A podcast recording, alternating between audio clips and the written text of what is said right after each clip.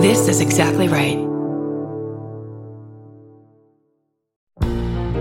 Forgive me for interrupting. I'm Bridger Winegar, host of I Said No Gifts on Exactly Right. Each week, I invite my favorite people in comedy over to chat, and they always bring a gift. We're coming up on our 200th episode, and every episode is a gem. I have welcomed all kinds of great guests, including Cola Scola, Bowen Yang, Robbie Hoffman. It goes on and on and on. And you don't want to miss the 200th episode with the great Maria Bamford. What does she bring me? Find out April 25th. New episodes every Thursday. Follow I Said No Gifts wherever you get your podcasts. Be kind to your little self, be kind to your younger self. And that to me just has taken away a lot of shame. And what would you actually say to her? Or him, what would you say to them? You'd say, It's okay. You're going to be okay. You deserve empathy. You deserve to be paid attention to. And just to keep that in your mind over and over again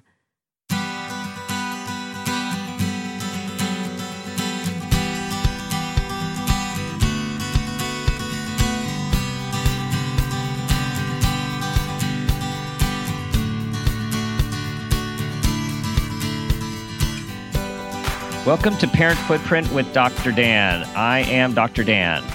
This show is about making the world a more loving, accepting, and compassionate place, one parent, one person, and one child at a time. The key to raising healthy and engaged kids is for parents to seek the same in their own lives while striving to be the best versions of themselves each day.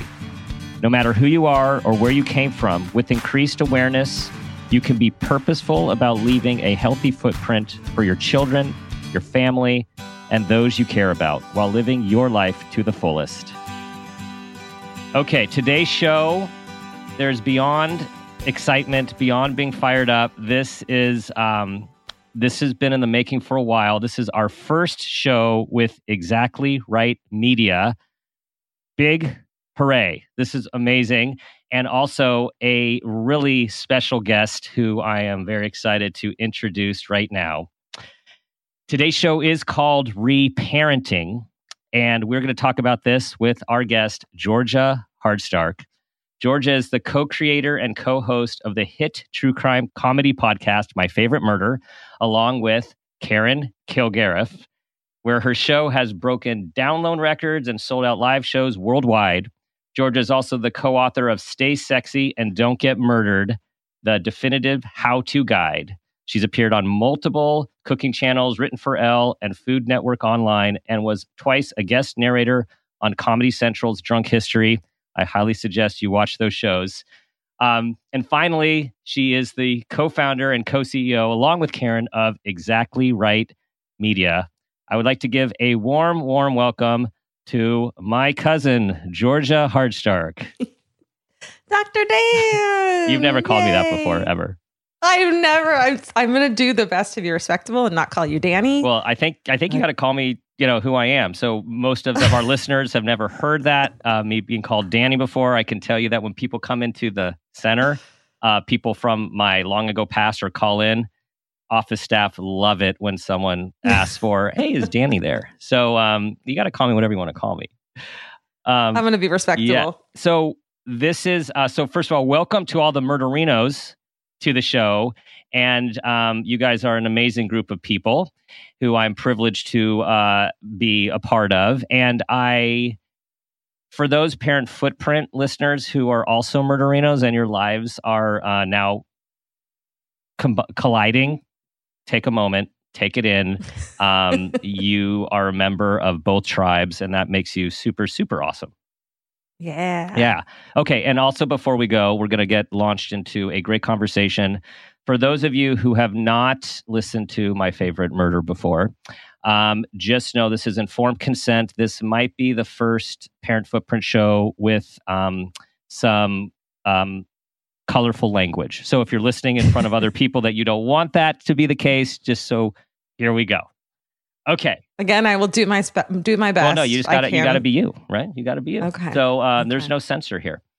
Um, well, we got Phil, but he doesn't censor us.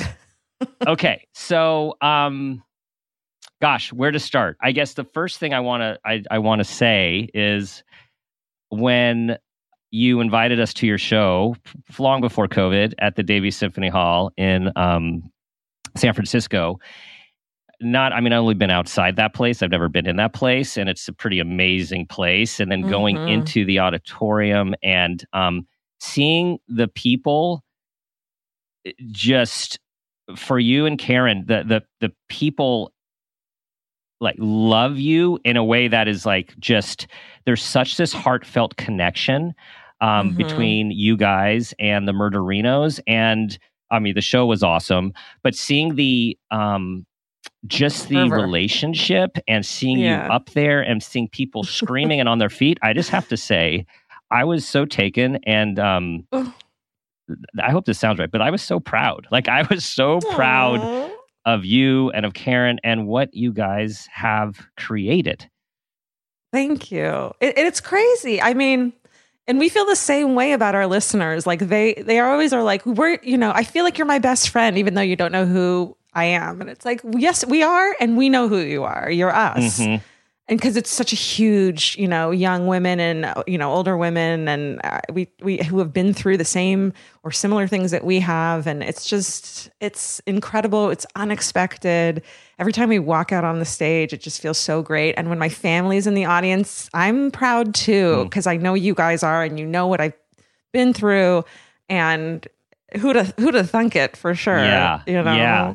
Well, and part of your, I mean, besides the, you know, the show is like it's intriguing.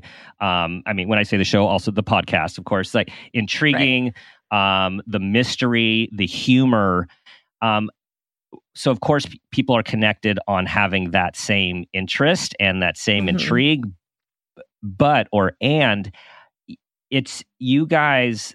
The secret sauce is that you guys are so open and authentic with who you are, where you've been, and such advocates for mental health and healing and wellness and lack of uh, reducing stigma of all of that Mhm. stuff, which is why, of course, we're doing this together and why we're so excited to be part of your net and Karen's network and Exactly Right Media is to be to be able to be part of this really important discussion for people to feel okay being who they are wherever they are on their journey. Yeah. And it's totally a journey. And I think that it's always going to be. And, you know, I don't have kids. I'm an awesome auntie, and I probably won't have kids 98%. Um, but it is like the reparenting part is so important to me and being a good role model for my nephews and my friends' children and I, I definitely am an advocate for therapy. And you know, it's so funny because everyone says that like you're you're you're so open about it, but it was never a conversation or a thought. I think Karen and I are just those types of people, and I don't have any. And I think maybe you can understand about being Jewish. It's like you uh, by law you have to be in therapy, and it's not a stigma. You know, or be a therapist or both, right? Yeah, exactly. yeah, yeah, exactly. And I've been in it since I was five. So it's just not weird to me. And like the Mhm. more we do the podcast and talk about it, the more it makes us want to talk about it because we, we, it's so clear to us that it's helping people. And if that's all that's taken away from, from us and my life, then I'm, I'm happy. Is it ever been, was it scary to first share? Or was it more like it just happened because you are a really open, authentic person? Yeah, it was never scary. I mean, there's some parts of it that, and in the book, I had to really open up because it's a memoir. Mhm. We want to talk about our lives. And Karen and I, oh, there it is. Stay sexy and don't get murdered. And we're actually writing a new one. We just got to announce it. Oh, nice. Um, but yeah, it's it's a memoir, and you don't want you don't want to tell the same stories you've told on the podcast, and so you have to be really vulnerable. And there are stories that I'm like, well, how will people react to this? Um, but it's only been positive, Hmm. and the people who are negative about it don't matter to me. hmm So I just I feel like the more I share, the more rewards I get. hmm And not reward, like more rewarding it is in my life. Mhm. And that has just made it. And, and then every time I learn something in therapy, I get excited and I want to share it. And it's like, did you guys know that you can be a gray rock and let things slide off of you? It's crazy. So it's always been exciting. Yeah. And, so, being a um, seasoned um, consumer of therapy, a client, Mhm. um, there are d- an array of different types of therapists, and uh, just like Yes. any people, and an array of different approaches, and also depending on people's ages. How would you say that your experience of therapy or counseling um, has been as you've been child, adolescent, young adult, mature adult, maturing adult? um, I mean, it's always the the ones that I've stuck with, the therapist I've stuck with, it's always remained um, the same thing, which is a safe place to be me and to learn about myself. I still remember my first therapist that really helped me as a kid. Her name was Irma. And at first, she just wanted like do the things of like let's play games, and then she learned like now I understand that that's a way to learn about me and ask the right questions, and it's casual. But I think I was such a precocious little kid that I was like, Hmm. "Can I lay down on your couch?" And I thought it was like supposed to be like Freud. now I'd seen in movies. Totally. Yeah, and then I just wanted to cry, which Mm-hmm. I really didn't have an outlet to do at home. Mhm. And I think from that moment on, it was really about learning. And I get really analytical. And like my therapist now, Kate, she's incredible, will be like, You came into my office the first time and we're like, All right, here are the issues. How do we solve them? Why do I do that? And why there's no crying. Uh, yeah. And I had to slowly learn to open that up and that it's okay. It's part of the process. Mhm.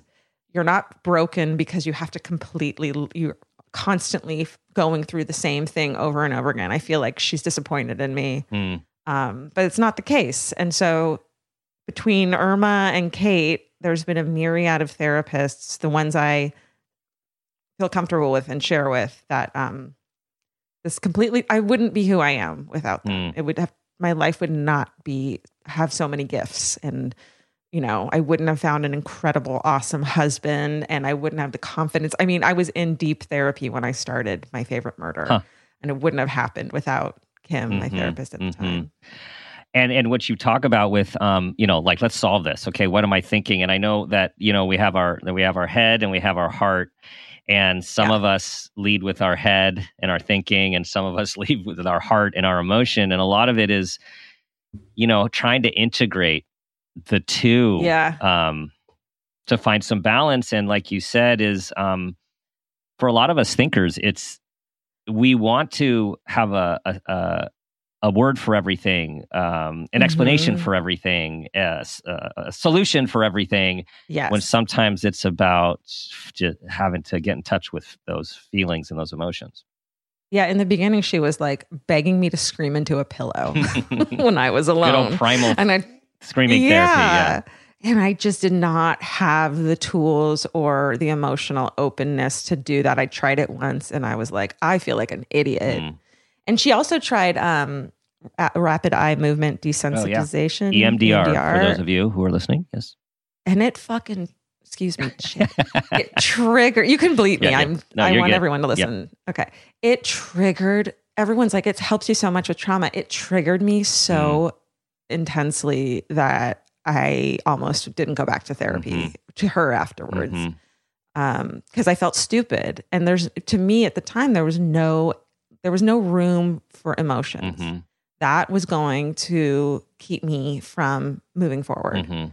And it's really taken me a year to get to the emotional part. And I now I'm just scratching the surface Mhm. of it. Mhm. And and she's taken a year to get me or to help me stop drinking, which is now a huge part of it. And it's terrifying Yeah. because look at there are all the emotions. yeah There they right are, and I can't pour a shot of vodka on them, and I don't love it. It's not. So you're. do- I don't saw you it. post about that. Are you actually in the throes of not drinking, or you're still in what we call contemplation, pre-contemplate? Like you're getting ready to do it. I'm. I was in pre-contemplation. I'm in current contemplation, doing Yeah. it. Um, and I'm on. Honestly, I'm on antabuse, which is that Yep. medication. I'm a big advocate for those who need Mhm. pharmaceuticals in in addition to therapy. But Yes. it it makes it's what took me to stop drinking is that I'm going to get physically very ill if I drink, and Mhm. it just took the alcohol out of the equation for Mhm. now, and that's Mhm. that's what I had to do, Yeah. and I'm I'm ha- I'm fine with it. Yeah. So you're you've been doing that. Yeah, it's been like a almost two months. Congratulations. That's Thank that's you. that's hard. I mean, that's that's yeah, a commitment. and I don't know.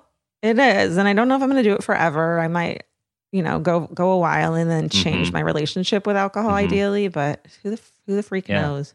So, do you feel different um, besides maybe sleeping better and uh, some of those other things and waking up feeling a little bit like how? What is the difference that you you experience without alcohol? Um, really, I have I have to feel it all, and I I didn't I didn't realize how much I was numbing out and dissociating, which is a big thing of mine. Is dissociating from you know I always thought it was just me being a daydreamer hmm and having an active imagination, Which you have really both of those things as well. I do, Yes, and I appreciate those things about Yes. myself. Thank you for noticing.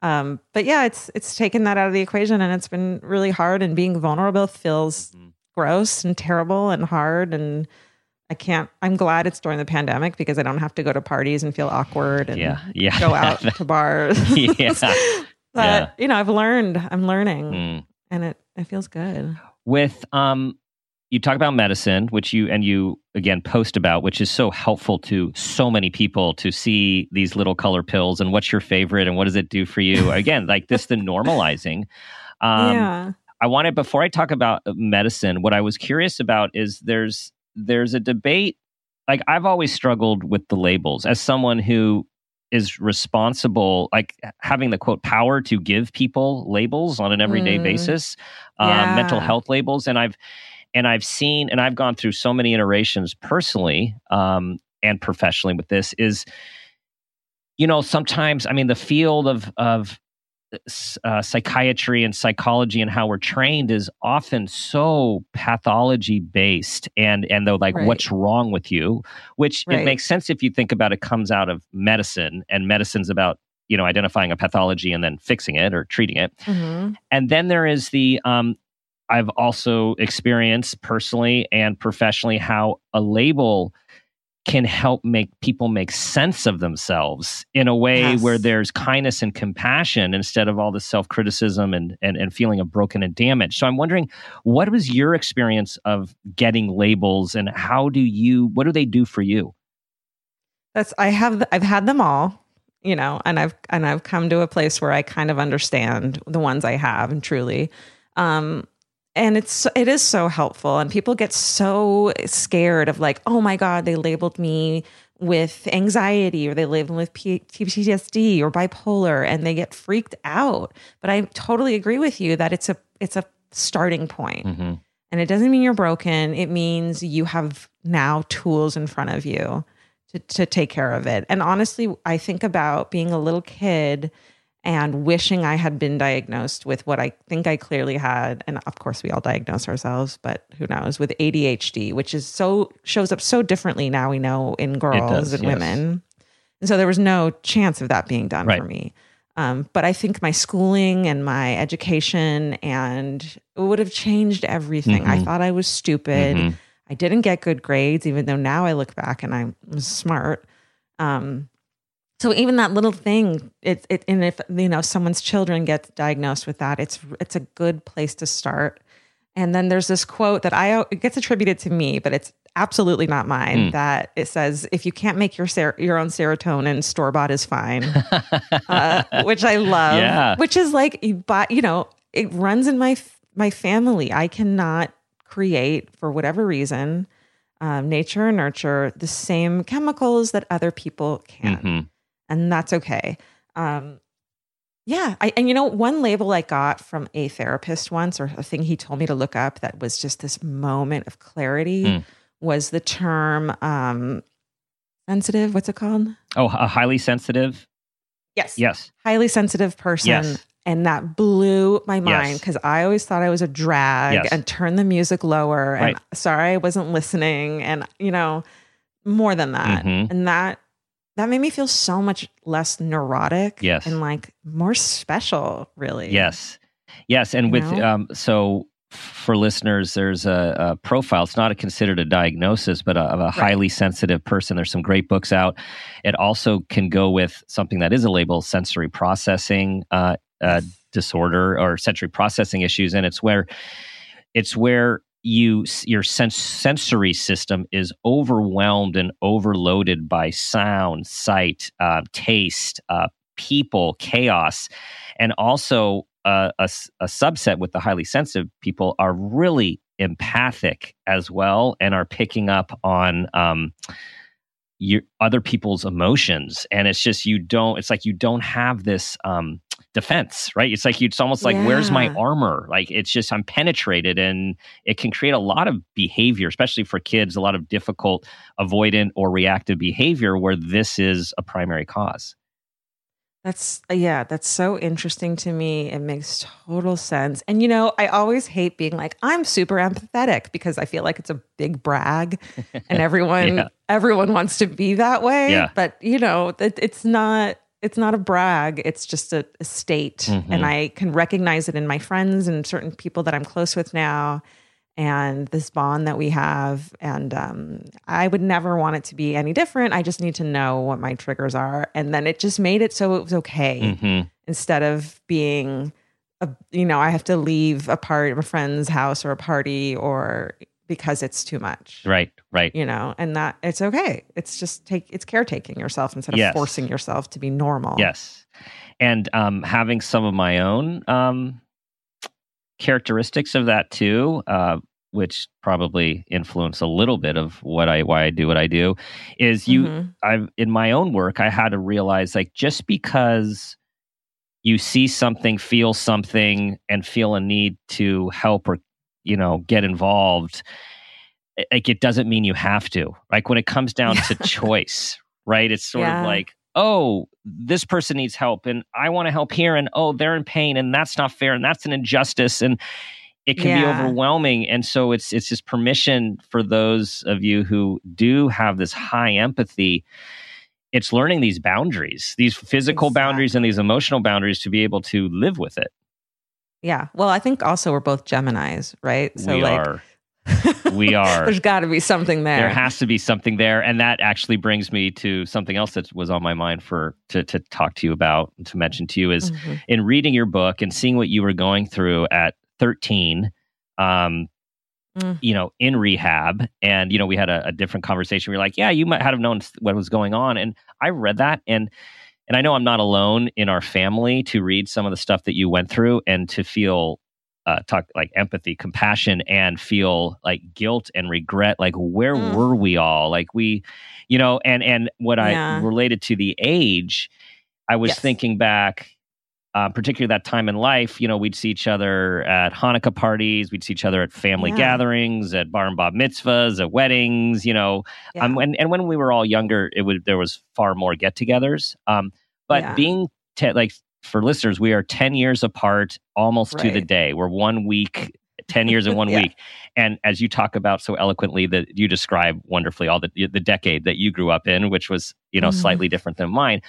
Yeah. I was thinking, wow, like you were 13 trying to survive the OC, and I'm living in San Francisco in graduate school. And like, what light year different yes. experiences? Um, but again, the the older, more mature me is like, oh, where were we all? Why you no, guys? Where you were struggling so much? I feel I feel guilt because we all have to feel guilt. Yes, um, we do. That I put that on you guys. I really didn't expect the family to read that book, and I think that's good because I would have written it differently had I known. Mm. But I feel guilt like putting that on you guys because it's not. It's not your. Did you get other feedback? I mean, have other people said stuff to you? Yeah, my mom was pretty upset. Yeah. and now I'm like fairly, it's fairly so. Yeah. You know, yeah. she didn't deserve a lot of that. It was my story to tell, but you know, and she she cleared it with me, not having read the chapters first. Yeah. And but and then so in this new book, I'm just definitely trying to be more fair. Yeah. Yeah. Um, to her, mm-hmm. which I think she deserves. Mm-hmm. Um, yeah, I we were all in our own world and doing our own thing and it wasn't anyone else's responsibility to take in and your mom and my aunts our aunts did a lot mm. to help me yeah you know your mom i remember one time we were going to Um, that second Hanukkah party where we got two, everyone got a two dollar bill. Uncle Milt. Whose was that? Uncle Milt. Uncle, and, Uncle and, Milt. Yeah, and Aunt Shirley. Yeah. And my mom, you know, I was 16, so I hated my mom. And we were on our way there, just fighting as any 16 year old would. And I get to the door and I'm so angry and emotional that your mom came out and just sat with me for a little while and empathized with me and, you know, held my hand. So, and then grandma, I had Yeah. when my therapist talks about do you have a positive female role model for that time sh- you know or someone who cared ugh, she just was so so there for me Yeah. and and that, that helped you know that all of it helped so much. Yeah. much Yes, so much. And since since you mentioned that, and we're on video, hold on. what do we got Well, I don't have that old picture in my mind of, of me and you, but but here's um, grandma. For those of you who I don't know if anyone's going to see this, but of grandma. So our grandma was the most amazing. I think this must have been her hundred and somethingest birthday party. yeah She uh, so grandma lived to, I think, a month shy of 105. yeah Right? Was it? incredible Yeah. and she was lived at home the entire time up until the last couple of months Yeah, so she the, the the matriarch, the glue, and the um I know with all of us um all of us 10 cousins um is like such a important part of our heart and uh as we Yes. always talk about she had that amazing ability to make everyone like her her own kids her kid's spouse us cousins cousin spouse like uh-huh. everyone thought they were like the most special person to her I remember. I'm so glad Vince got to meet her, and every every single time she'd see him, this is what she'd say: "Oh, you're so tall," which I think he loved every every single time. It was so sweet. Oh, we, she's still with us always. I gave her a little bit of a New York accent there, which she didn't. yeah, have, but she had a you know yeah little old Yeah, old Russian old-timey. Yeah, yeah, yeah, exactly. yeah.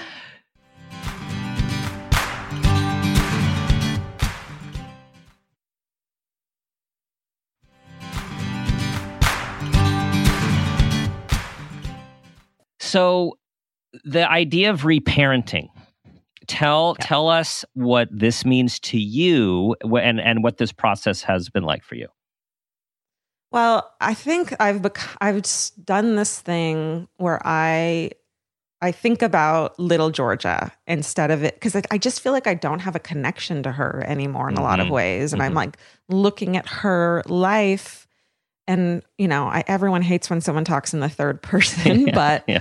For me, it's necessary, and you know, through therapy, I've learned to. I she treats herself like she's a horrible person and that she's not deserving of love and she, and I know as an adult that that is not the case Mhm. Mhm. that she's smart and kind and deserving of love and so I'm trying and I don't even know if this is the right way to do it it's kind of like little things I've picked up on through the myriad of self-help books I've read and the years and years of therapy I've had that um that I'm the only one now who can convince her, and thus the voice that's in my head that is still from childhood. Because as you know, we learn we learn ways to cope as children that help us to literally survive Mhm. in a you know not like in a lot of ways survive. When we get older we don't realize that we don't need to do that anymore and that we now are safe and have authority over our lives and control over our situation. And yet we still use those tools because it's all we know. And so i'm trying to unlearn those tools and learn that i'm in control now and part of that for me is um, just sitting with little Georgia and letting her know that it's going to be okay and that she's okay and she's safe and she has everything she needs now. Um, and even like 20 year old me Right, who right. had no clue what it was going to be like at 40. hmm And I'm always like, there's this part of me that's always like, gosh, 13 year old Georgia would not believe it. And 25 year old Georgia would lose her mind if she knew Yeah, what she was going to be like. yeah, Um, but just let, let it be okay and to not have shame. You know, the shame of going to rehab at 13, which isn't my shame. It's, it's, you know, it's circumstances. Right, And right. it was what I freaking needed. Mhm. And then going, that's like 13 year old, 14 year old Georgia quit meth. Yeah. Like that is insane to me. Mhm. You know, that is a feat. And so feeling pride and sadness for the fact that she had to uh, is just for me the Mhm. way to then you know push it up the line Mhm. and be like well that was you that was you Right. even though you don't feel that connection Yeah. So kind it's when part of it when so the reparenting happens by you becoming aware and uh, for our listeners know awareness is a huge uh, component of our show because it's like through through our awareness is where we have the most that we have the ability and can have the most profound growth and change Okay. because we are aware of something about ourselves so i think what you're describing is when you become aware little Georgia, young Georgia is responding in a way or feeling or thinking a way, who you are now has the opportunity to talk to that Georgia in a kind, compassionate way, and in a sense, a way a kind, compassionate parent would to make it Mhm. okay and to help her realize the difference between what was in the past and what's in the present, what's now. yeah and you know at first that's yes and at first i think i got really angry at my parents for that hmm And so my mom and I have had a really strained relationship for a lot of years, and I've been really angry.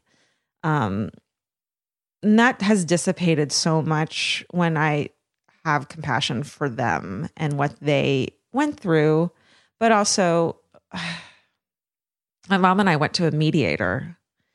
And what only three sessions, and it's totally changed our relationship. Mm. what that really i think more than anything what that taught me you know she learned some things that were upsetting me but really didn't come down to like you did this and you did that and apologize for this. What it came down to is that she was showing up and that's a you know that's really hard to do to show up to be essentially berated by your daughter which isn't what i did. And we had an incredible mediator so that was great. Hmm but um, just to just to take some of that anger out and that she was showing up because she wanted to love me and learn how to love me.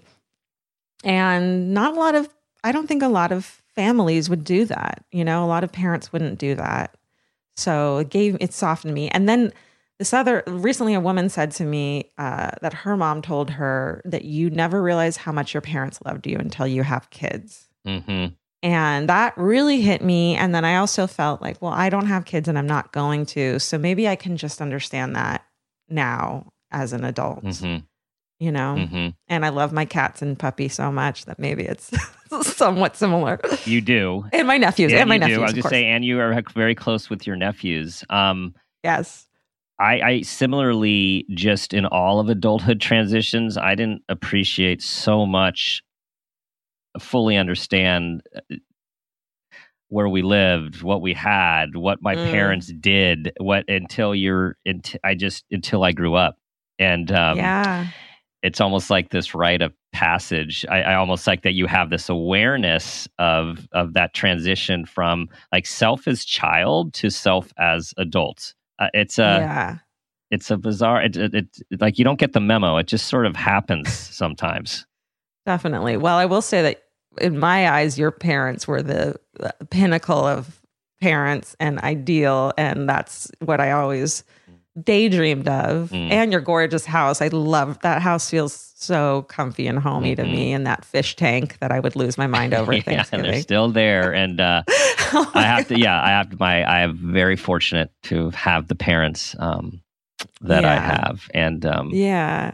and a close family. Uh, and I feel like yes. that uh, that that that tight knit family that we had, and again, you were on the tail end as being the last Mm-hmm. I was, cousin, I'm the youngest. Yeah, Yeah. the youngest cousin. ten of ten. Um, Yeah. but growing up, what I do remember is all of the family gatherings. So many of them. Like I didn't know life outside of family gatherings and cousins and aunts and uncles. Totally. Yeah. Totally. And we were over in Orange County, so we weren't as, you know, enmeshed in it because you guys Mhm. were all in LA. Um, but I look forward to them every every year and feel so I mean, I, you know, of course we miss it so much, but that cozy and we we have it in other ways and in other homes, but that feeling of being as a part of a tribe and a part of something was Yeah. I'm sure it kept me going in a lot of ways, Mhm. you know. And it's it doesn't have to be family. That can be your chosen family, which is a yes. Phrase I learned recently, which just struck me so hard. hmm Um, yeah, I, I I think it's obviously I think you know we're pack animals. hmm So, through all your work and as you're doing this reparenting, what are some? I know you've learned a lot about yourself. Like, what are the things that stand out to you, even if they're more recent um, enlightenments and awarenesses about like who you are and like what makes you tick? That there's a word that I always that I immediately thought of that I always think of. So like I am a, a disaster daydreamer. Hmm. And I, the minute Vince walks out the door, I'm catastrophizing and I Mhm. can't live without him. And if something happened and I'm think, you know, I used to obsess about it and um, it was, it was debilitating. Mhm. And I'm waiting for the thing to happen, for the shoe to drop. I'm never appreciating what I have right now Mhm. and how great things are right now because I'm waiting for that to destroy me. And so my last therapist, Kim, made me make a list of like my of my um, attributes, and the word that really stuck with me is was tenacity. Mm. And she taught me that I've already survived a lot of those things and gotten to a really good place in them. And when those other things come, as they inevitably will, maybe not the way I picture them or see them, I can survive them because I have tenacity. They won't, they'll break me and change me, and I will grow and and thrive despite them or because of them Right. and that like has fueled me so much Mm. through the past couple of years and so she took her own life uh a couple years ago Oh, no. i know i don't know if that's too dark for this No. But but it's real. it's it's stuck with me and because she's the one who said it Mm.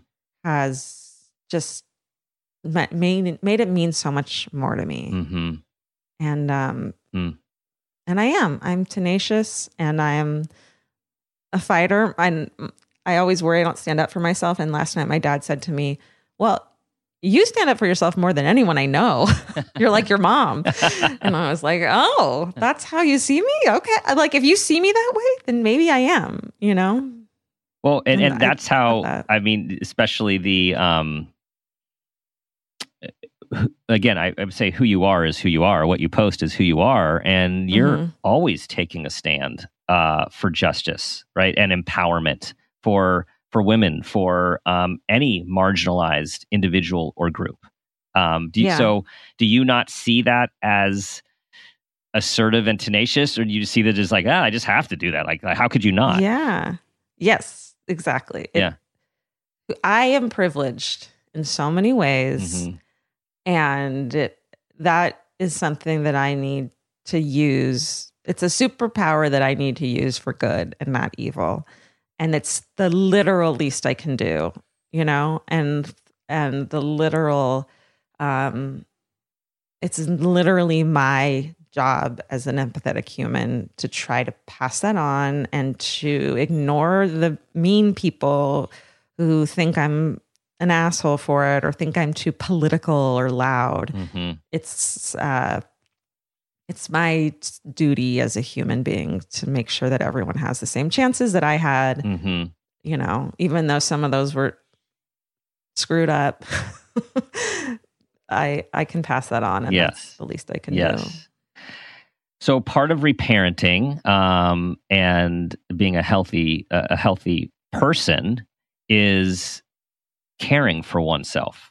And we know that for a lot of people, it takes them a long time to feel worthy of caring for oneself.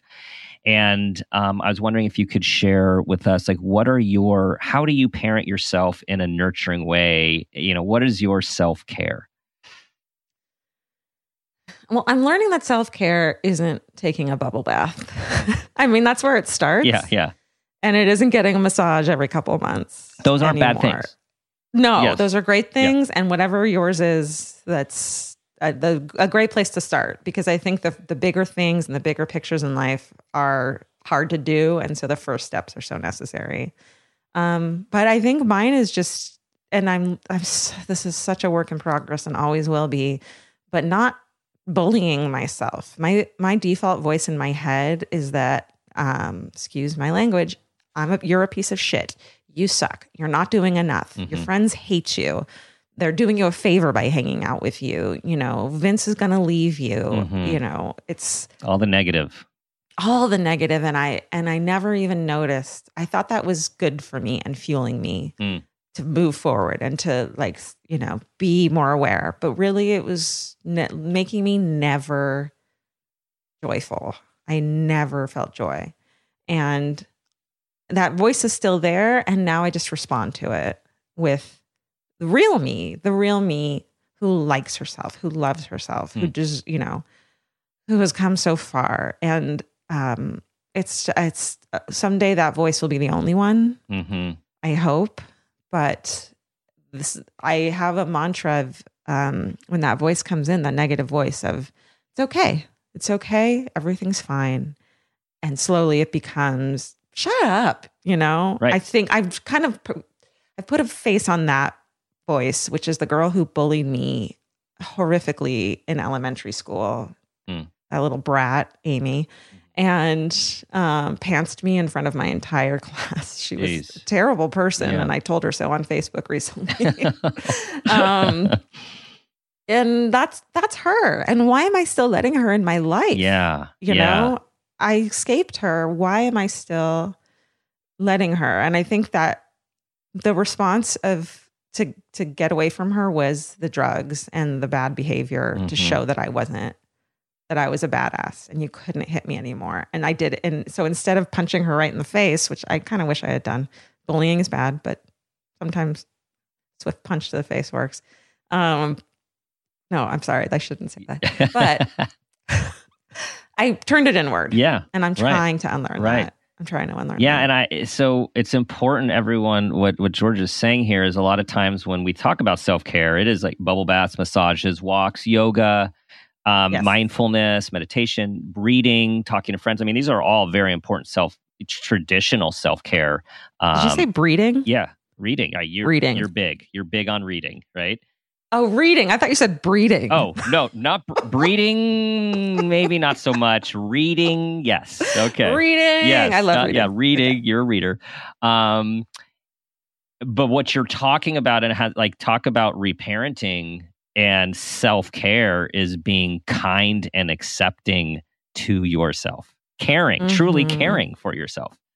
Yeah, because you have, you put so many you you do it for so many other people. If your friends talked to themselves the way you talk to them yourself, or if you talk to your if, if someone else talked to your friend or my friend or my husband the way I talk to myself, I would go ballistic. Yeah, It's yeah. not okay. And I heard there's this other podcast I love called The Cure for Chronic Pain. Um, and she says this, this one thing recently that really struck me, which is if you were sitting in a cafe and two women walked in and one of them were speaking to the other woman the way you speak to yourself, you would, Yeah. I, how would you react? Right. It would be horrific. hmm And so I keep picturing that when I picture myself hmm and it's changed it's changed my thinking Nice. a lot Nice. sorry to bring up another podcast Oh, you, you could bring. I one. this is again. This is what you do. Is you're so, um, you and Karen are so wonderful about supporting anyone's work that has helped you. I, I, So it's again, it's great. you would Um, love her you should you should um, okay, so what do you want your listeners, your you know the murderinos, everyone listening to the show, like what do you want them to feel about themselves and to think about themselves? Like what do you want for them? well the first word that comes to mind is badass Mhm. because we all we are the, the it's these mostly women and the things that they do for each other and for the greater good are so admirable. They do it in our name, so we get the credit, hmm but it's we're just the like we're just the gatekeepers. Mhm. you know, Mhm. happily we we're both like control freaks who love attention, but um I think that the thing that I do and that I think would really help a lot of people is just to be kind to your little self. Be kind to Mhm. your younger self. And that be kind to little Georgia. Yeah. And that to me just has taken away a lot of shame. And, a, and and then you feel shame and guilt because you treat her badly and you and you're right, mean to her right. and so it's just this ugly cycle. perpetuating. Yeah. Yeah. And so just to pull that circle and and unwind that circle and just treat yourself. You would never say the things you say to yourself to a little kid. Never. Can you imagine? Never. My little nephew Joe being Yeah. like, God, you suck at that. Yeah. And you're terrible. Yeah, and loser." why are you this? You're a loser. Right. And you'll never, blah, Yeah. blah. Yeah. Just picture that Yeah. and picture little you. And what would you actually say to her Yeah. Yeah. or him? What would you say to them? Yeah. You'd say, It's okay. You're going to be okay. You deserve empathy. You deserve to be paid attention to. And just to keep that in your mind over and over again. Yeah. It'll Yeah. help. Yes, for for everyone who can't see George's face, which I can't. When you said that, no, no, when you said that, like there's such there's such joy on expression on your face when you get into that place, right? That realization Yeah. of like, gosh, like this is how I should treat myself, right? And you Yeah. and you all should treat yourselves. It doesn't make you a bad person to put yourself first. It's the only way to help, uh, truly help other people and Yeah. truly show up for them. Yes. You know, I always felt selfish for that thing, and it's it's not that. No. Right? I It's mean, is there a- no, it's not selfish. And again, um, it's actually key to a, a premise um, of of this show, which is to raise Mhm. healthy people, to raise the next generation with health. We have to be healthy ourselves and focus on our that. own health, self care, and and and and and life. Live life to the fullest because that's how we raise health. They see us. We're, we're better able to show up for them. They see someone Yeah. who likes themselves instead of putting themselves down and feels less than. And that all yeah, emanates and is transmitted to kids. That's so true. And I love the opening lines of your podcast. It just it's so true. It's the only it's the only way to Mhm. show up. So, Georgia, it's time. It's time. I want to keep going, but it's time um, for the parent footprint moment question. Okay. All right, here we go. So, tell us about a time that you became aware of yourself as an individual, had an awareness or an awareness about your parents, or an awareness of yourself as that great auntie. And that new awareness had a positive impact on yourself, those you love, and those around you. You know, um, I had an eating disorder for a long time. And then I met a, a guy who I ended up being with for five years, who was a really great person. And he was a dad to a 10 year old daughter who became part of my life. And um, I realized that she was going to watch me eat and watch me Mm, um, deal with food and watch me, you know, do I do I th- get disgusted by food and can't eat it and it's not allowed, or do I show her how women eat and how women um, care about their bodies? And so I chose that, and I've never gone back to 107 pounds you know, and I've learned to love that I'm a woman. I see my mom's body in my body, and she detested her body my whole life. And it just is a woman. That's how women look. mhm, And I'm okay with that. mhm. Um, and so Audrey was her name, and it just showing up for her the way I'd wish that I had been showed up. And that's media. That's not my mom. That's media. Yeah. That's the way things were. Um, really changed and and showed me that I was an adult who had um, who had an impact on younger people and that I had an obligation and an opportunity to change the patterns that I had been living in for so long. Wow. Awesome. Is that real quick? Is that what you mean? Yeah. Is that what you? Yeah. Okay. Yeah. That is that is awesome because at that age, I mean, you know, you talk about like that is that a, looking outside of yourself to see the impact that you would have on someone else and with that awareness change a behavior that and a, an action that not only is healthy for you but healthy for that other.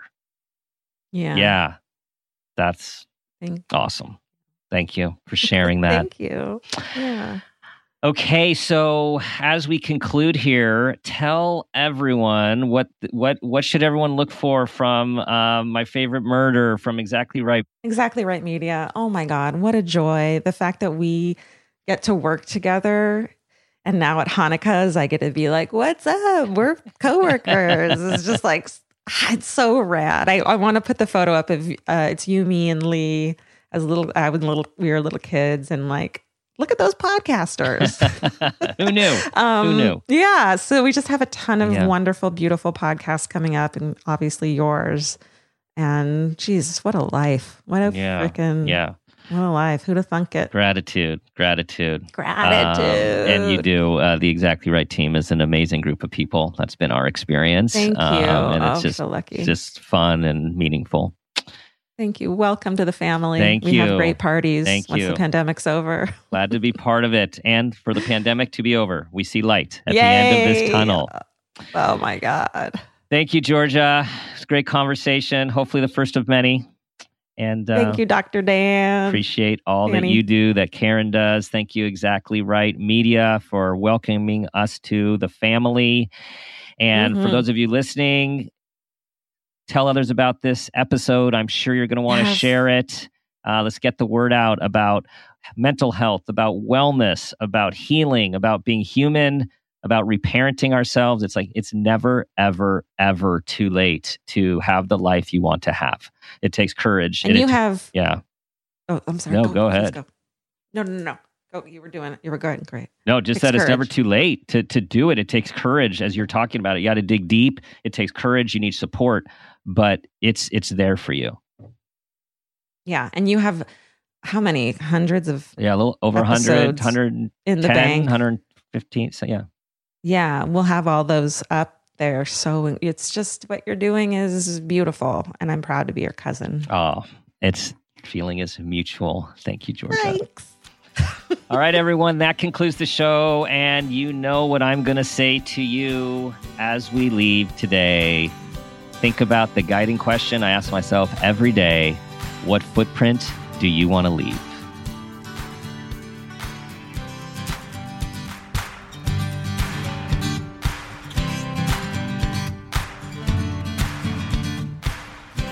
This has been a Peters and Rossi production. Parent Footprint with Dr. Dan is produced by Laura Rossi. Our engineer is Phil Rossi. Theme music is Strummerman, composed and performed by Pro Tunes. Artwork is by Garrett Ross. Follow us on Instagram and Facebook at Parent Footprint Podcast and on Twitter at Dr. Dan Peters.